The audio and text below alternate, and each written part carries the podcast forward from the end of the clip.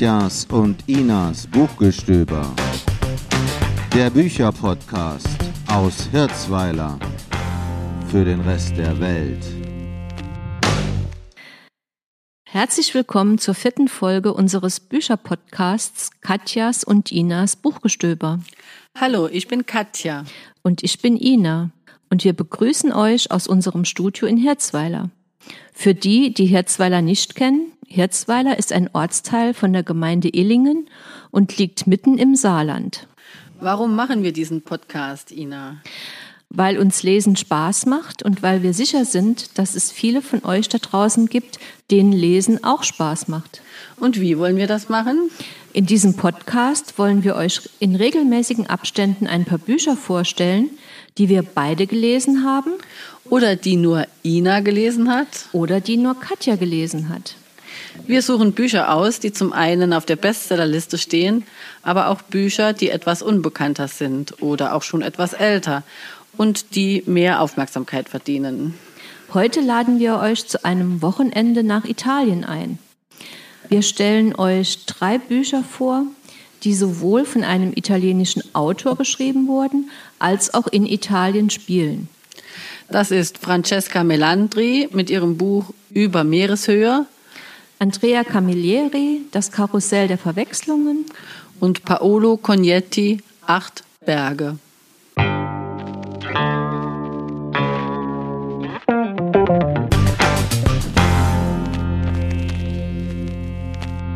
Das erste Buch, das wir euch heute vorstellen, ist von Francesca Melantri über Meereshöhe.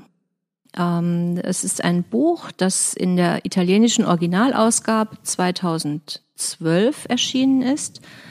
Ähm, ich kann, glaube ich, die italienische den italienischen Titel nicht perfekt aussprechen. Lassen wir das deshalb lieber. Äh, die deutsche Übersetzung war auch 2012 erstmals im Karl Plessing Verlag. Wir haben die fünfte Auflage aus 2020 von Wagenbachs Taschenbuch gelesen. Das Buch wurde übersetzt von Bruno Gensler, ist ein Paperback-Buch mit 206 Seiten. Katja, möchtest du ein bisschen was über die Handlung erzählen? Ja, gerne. Also das Buch spielt äh, Ende der 70er Jahre in Italien. Vorwiegend äh, spielt es auf einer Gefängnisinsel, auf dem Weg dorthin und auf dem Weg äh, von der Insel weg. Und zwar ist es so, dass im Jahr 1979 sich zwei Menschen begegnen, auf dieser Gefängnisinsel, die scheinbar nichts miteinander gemein haben. Und zwar handelt es sich da um Luisa, eine Bergbäuerin, die ihre fünf Kinder alleine großziehen muss. Ihr Mann hatte ihren Jäzer nicht unter Kontrolle und ist nun auf der Gefängnisinsel inhaftiert. Dann gibt es Paolo, das ist ein ehemaliger Lehrer, dessen Sohn eine Straftat begangen hat. Und zwar ist er zu einem Terroristen geworden, und äh, ist ebenfalls auf der Gefängnisinsel inhaftiert. Diese beiden kommen zu dieser Insel, um ihre Angehörigen zu besuchen. Luisa hat ihrem Mann Ravioli mitgebracht. Also sie ist eher eine einfache Dame, die äh, ihren Mann mit kulinarischen Genüssen da verwöhnen will. Paolo hofft darauf, äh, überhaupt wieder eine Beziehung zu seinem Sohn herzustellen. Aber das Wiedersehen mit ihren Angehörigen verläuft für beide enttäuschend und demütigend. Auf der Rückreise, auf dem Weg zurück, äh, kommt ein Sturm auf und dieser Sturm zwingt sie, auf dieser Insel zu bleiben. Und äh, das ist eigentlich nicht vorgesehen. Sie müssen dann irgendwo unterkommen. Also es gibt keine Hotels oder keine Pensionen. Es ist ein Gefängniswärter, der ihnen dann eine Unterkunft zur Verfügung stellt. Und dort fangen sie an, ähm, miteinander zu sprechen. Ähm, sie reden sehr viel miteinander. Dennoch äh, wird ihnen die Bedeutung dieser Begegnung allerdings erst viele Jahre später bewusst werden. Und mir möchte ich eigentlich nicht zum Inhalt verraten. Also ich denke, man kann sagen, es ist, ähm, sage ich mal, kein Buch, in dem sehr viel passiert, ähm, weil alles passiert ja, oder das meiste passiert ja auf dieser Insel. Äh, passiert in dieser einen Nacht oder in, an diesen zwei Tagen. Mhm. Ähm, und trotzdem bewegt sich viel irgendwie. Ich es mal so sagen. Also die, ich finde, die Protagonisten sind toll beschrieben, ähm, auch was sie so bewegt, was so ihre ähm, Motive sind. Mhm. Und ich sag mal, eigentlich ist so die ganze Situation ja sehr deprimierend. Ne? Also das, die ganze Insel ist ein Gefängnis. Ähm, Luisas Mann sitzt dort für viele Jahre ein. Paolo ist alleine, seine Frau ist gestorben. Ähm, sein Sohn ist immer noch uneinsichtig und kämpft für die Revolution. Man kann vielleicht sagen, dass in dieser Zeit, so in den Jahren 1970 bis 1980, das nennt man in Italien, waren das die bleiernen Jahre. Äh, da gab es sehr viele linksterroristische Anschläge auf Politiker, Staatsanwälte, Journalisten. Und in diesem Zusammenhang ist auch der Sohn des Paolo äh, zum Terrorist geworden, was für Paolo ganz unverständlich ist, da er selbst sich auch eher dem linken Spektrum, äh, nee, nee, also, weil, also er ist quasi eher links auch, aber äh, überhaupt nicht äh, mit Gewalt in Verbindung zu bringen und, und reflektiert natürlich auch die ganze Zeit äh, darüber, wie jetzt sein Sohn in dieses Milieu abdriften konnte, weil es ist auch äh, durch, durch äh, den Sohn einiges also es sind einige Menschen gestorben. Und so äh, fangen diese beiden, die aus sehr unterschiedlichen Milieus stammen, also die Luisa und der Paolo, halt auch an miteinander zu reden, auch über Dinge, über die sie eigentlich sonst noch mit keinem geredet haben. Zu dieser äh, Gefängnisinsel kann man vielleicht sagen, dass es in Italien bis äh, Ende der 90er Jahre mehrere Gefängnisinseln gab. Das sind kleine, unbekannte Inseln, auf denen auch sonst äh, keine Infrastruktur vorhanden ist, außer halt diesen Gefängnissen. Das waren früher ähm, meist äh, äh, Strafgefangenenlager und äh, die Autorin Francesca Melandri nennt auch überhaupt nicht, welche Insel das genau ist. Man denkt nur so, dass man es mal einordnen kann, dass es äh, eine Insel ist zwischen Sardinien und äh, der ligurischen Küste, die heißt Asinara. Ähm, mir haben sehr gut gefallen auch die Charaktere in dem Buch. Sie sind sehr differenziert ausgearbeitet. Also ich finde, wie echte Menschen, es, es, ich, ich schreibe ja auch äh, selbst manchmal so ein bisschen und weiß, wie schwierig es ist, sich diese Charaktere so ausdifferenziert auszudenken. Ne? Man, man glaubt fast, das müssen echte Menschen sein, weil, weil so viele Details äh, und die Art und Weise, wie sie handeln und reflektieren, äh, ist ihnen so eigen, dass man denke, das wären halt einfach äh, äh, wahre Personen. Was mir auch gut gefallen hat, ist, dass die Geschichte auserzählt wird. Also sie endet nicht auf der Gefängnisinsel, sondern es gibt dann quasi einen Blick in, in, in die Gegenwart. Ähm, das äh, freut mich immer sehr, weil da muss man nicht so, so drüber grübeln, was mit den Protagonisten dann später passiert, sondern ähm, man weiß es einfach. Und man kann dann auch mit den Protagonisten zusammen quasi seinen Frieden machen mit dem Buch. Es ist, ich fand es schon, schon auch irgendwie sehr auffühlend. Ja, also zur ähm, Francesca Melandri, zur Autorin, kann man sagen, dass sie am äh, 9. Juni 64 in Rom geboren ist. Sie ist eine bekannte italienische Schriftstellerin, ähm, die mittlerweile auch, äh, ich glaube, drei Romane geschrieben hat. Sie schreibt sonst auch viele Drehbücher. Äh, diese drei Romane werden manchmal zusammengefasst als Trilogie der Väter, weil das Thema des Vaters in allen ihren drei Romanen vorkommt. Ähm, der bekannteste Roman von ihr bis jetzt ist der Roman Alle außer mir. So bin auch ich auf sie aufmerksam geworden. Dieser ist aus dem Jahr 2018 und war längere Zeit äh, auf Platz eins äh, von verschiedenen Bestsellerlisten. Ne? Also das ist äh, auch ein sehr gutes Buch, das ich auch jedem empfehlen kann. Alle außer mir. Das war Francesca Melandri über Meereshöhe aus dem Verlag Wagenbach, übersetzt von Bruno Gensler, 206 Seiten. Wie viel hat es gekostet? 14 Euro ungefähr. Ja? Genau, eine absolute Leseempfehlung, auch wenn es, ich sag mal, vielleicht das Setup so mit Gefängnisinsel und Sturm jetzt nicht unbedingt sowas ist, wo man denkt, das ist so optimistisch und freudig. Mhm. mhm. Aber das Buch gibt Hoffnung. Genau. Und ein winziges bisschen Romantik gibt's auch. Ein bisschen, ein ganz klein bisschen, genau.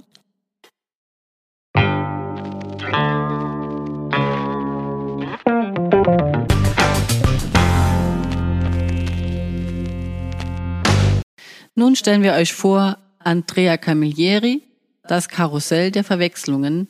Kommissario Montalbano lässt sich nicht beirren. Erschienen im Verlag Lübbe im Januar 2021 als Hardcover 22 Euro. In diesem Buch geht es um Kommissario Montalbano. Äh, er ist schon etwas älter, lebt alleine, hat eine Haushaltshilfe, die ihm immer leckeres Essen vorbereitet und äh, der jeden Tag oder jeden Mittag in das gleiche Restaurant geht. Äh, in diesem Fall geht es jetzt um weibliche Bankangestellte, die überfallen werden, betäubt werden und dann wieder freigelassen werden. Und parallel wird ein junger Unternehmer nach einer Urlaubsreise vermisst. Unklar ist am Anfang, ob und wie diese Ereignisse zusammenhängen. Es geht viel um Täuschung, Verwirrung und falsche Annahmen, bis sich natürlich am Ende alles, alles wieder klärt. Es ist der 22. Band um Kommissario Montalbano. Andrea Camilleri hat schon viele Bücher geschrieben. Er hat insgesamt in seinem Leben 100 Romane geschrieben mhm. oder mehr als 100. Ähm, der erste Kommissario Montalbano erschien 1994, La Forma del Agua, auf Deutsch die Form des Wassers. Und äh, Camilleri ist äh, wann gestorben? 2000, 2019, genau. Ähm, mal fragt, also ich habe mich als erstes gefragt, ach, der ist ja schon 2019 gestorben, wie kann ich denn jetzt ein Buch lesen, das erst erschienen ist? Äh, ist es so, wir in Deutschland sind da fünf Jahre zurück mit den Veröffentlichungen seiner Romane. Dieser äh, Krimi hier ist aus dem Jahr 2015, also die Italiener haben ihn schon lange gelesen und wir äh, durften ihn jetzt erst lesen. Was mir besonders gut gefallen hat, ist äh, das Cover, muss ich ganz ehrlich sagen. Und natürlich einfach der, dass es ein italienischer Krimi ist, das ist immer schon mal ein, ein gutes Gefühl. Ne? Wir haben äh, auch den Podcast genannt äh, Wochenende in Italien, weil vor allem dieser Camilleri ist so ein bisschen wie ein Wochenende in Italien. Ähm, die Ina hat es schon gesagt mit dem Essen. Der Kommissar isst immer gut, er kriegt gekocht er muss eigentlich nicht viel selber machen. er hat auch eine Lebensgefährtin, äh, die wohnt allerdings praktischerweise weiter weg. Mit der muss er abends nur ähm, telefonieren. Also die stört auch nicht den weiteren Verlauf der Handlung. Das ist auch äh, so ein bisschen die Kritik, die ich an dem Buch jetzt habe. Ähm, es ist wirklich ein klarer Krimi. Es ist ganz dünn an einem Handlungsfaden entlang geschrieben. Es gibt nicht viel drumrum. Er hat keine familiären Probleme. Er macht sich nicht viele Gedanken um irgendwelche anderen Themen, also gesellschaftskritisch, vielleicht in Richtung Mafia und was in Italien so los ist, aber äh, keinesfalls irgendwie äh, weltpolitisch oder darüber hinaus, ähm, wie es vielleicht bei anderen Krimi-Autoren mal sein kann, ne, dass da die großen Themen angekratzt. Das ist ja alles nett. Äh, der Fall wird äh, verfolgt, ähm, bis er gelöst ist. Und dann ist das Buch rum. Okay. Dann ist das Buch rum, ne? Dann ist einfach äh, der letzte Satz äh, und dann äh, Montalbano schloss die Tür, um ihn nicht mehr hören zu müssen. Fertig, ja? genau. Ja, also mir hat es eigentlich ganz gut gefallen, so zur Unterhaltung, ne? Kann man das lesen? Genau, ich denke für Fans von Kommissario Montal Montalbano ist es ein Muss. Ich denke, dann ne, muss man ja auch die ganzen äh, Folgen lesen. Allerdings, man braucht auch nicht die 22 oder 21 Bände vorher zu lesen, mhm, um mhm. auch das wirklich ein bisschen genießen zu können. Es liest sich schön, man bekommt Hunger beim Lesen. Ja, ja. Man ja. möchte sofort nach Sizilien äh, fahren und ein bisschen die Sonne genießen. Und sich so ein Kochbuch kaufen, ne? Kochbuch kaufen. Also es ist ein schöner kleiner Krimi, liest sich auch relativ schnell, mhm. ähm, mit überraschenden Wendungen. Also es ist ja. Schöne Unterhaltung. Schöne Unterhaltung, genau.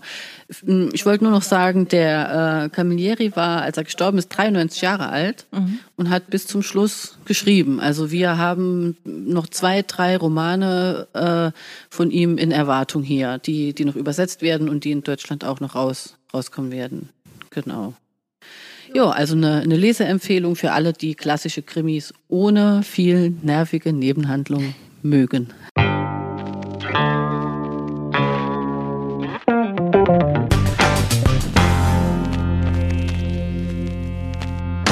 dritte Buch, was wir euch vorstellen. Dafür gehen wir jetzt wieder ein bisschen in den Norden. Also wir waren eben irgendwo Ligurische Küste, Sardinien, dann waren wir in Sizilien.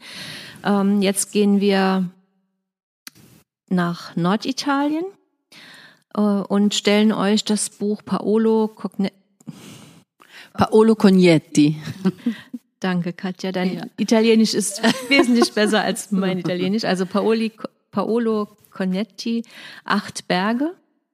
Das Buch ist von 2016, die italienische Originalausgabe. Der Titel lautet Le Otto Montagne. Sehr schön, vielen Dank. ne, ja. Und die deutsche Übersetzung ist von äh, 2017. Übersetzt wurde das Buch von Christiane Burkhardt, erschienen im Penguin Verlag, äh, hat 247 Seiten und ist ein Paper.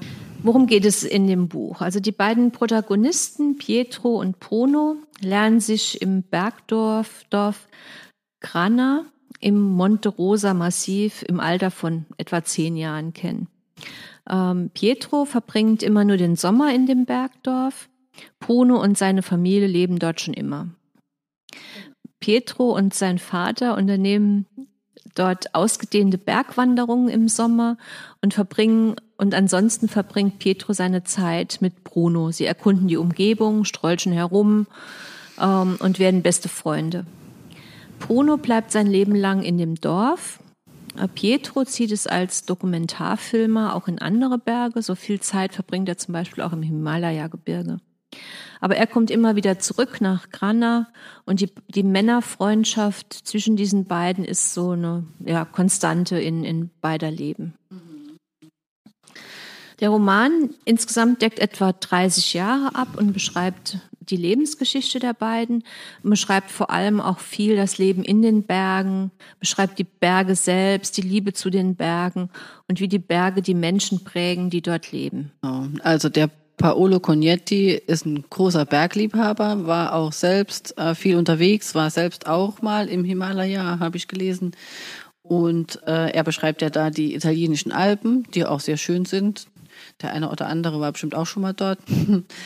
Ähm, und diese Naturgewalten, äh, die Schönheit der Natur, das kommt äh, so richtig gut rüber für mich hier in dem Roman. Äh, es gibt auch eine Frage, sagen wir mal, in diesem Buch, die immer so ein bisschen im Hintergrund steht. Ähm, wo ist das Leben besser oder was macht ein gutes Leben aus? Da macht sich vor allem äh, die Hauptperson der, der, also der Pietro. Der, der Pietro, der Dokumentarfilmer, macht sich Gedanken, weil er ja derjenige ist, der auch das, äh, die Gegend verlässt und immer mhm. wieder zurückkommt.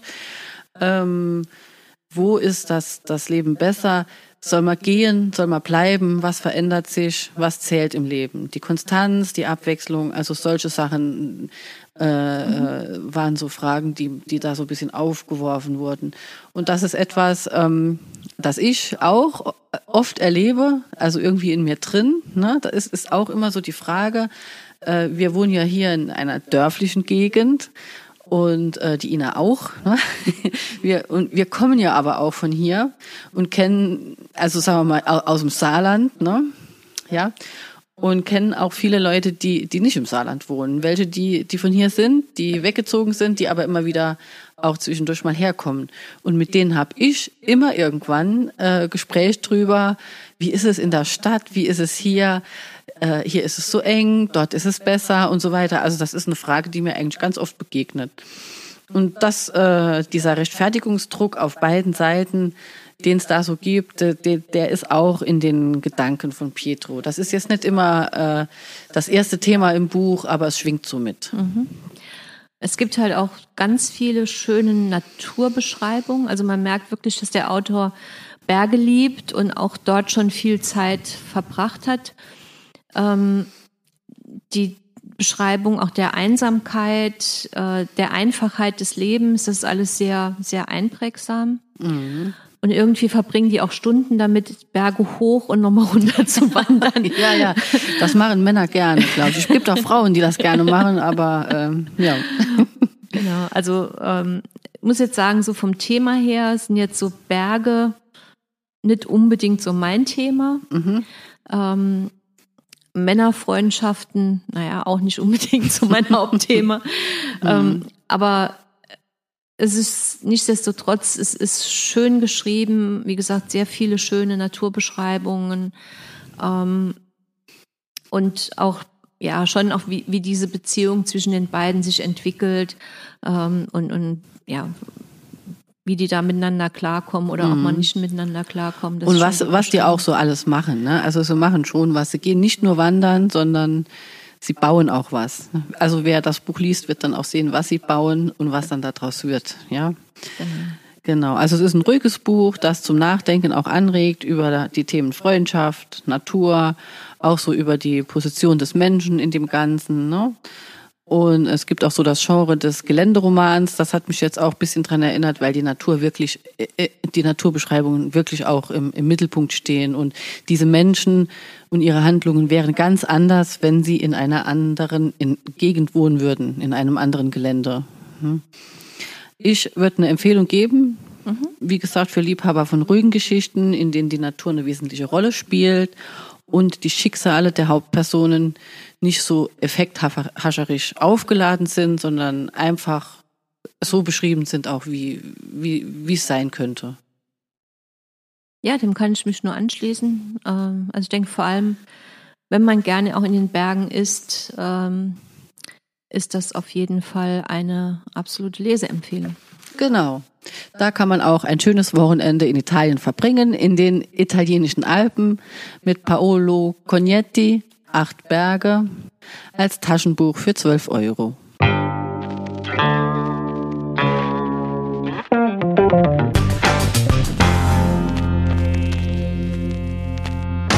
Zum Ende haben wir noch ein paar Infos für euch.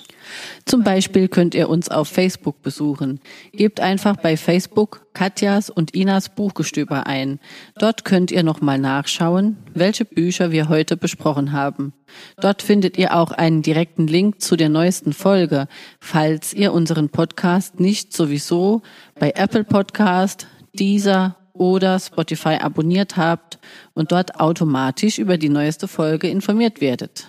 Und ganz wichtig, wenn es euch gefallen hat mit uns, empfehlt uns weiter, erzählt euren Freunden und Bekannten davon und gebt uns ein Like. Bis zum nächsten Mal. Tschüss. Katja und Ina.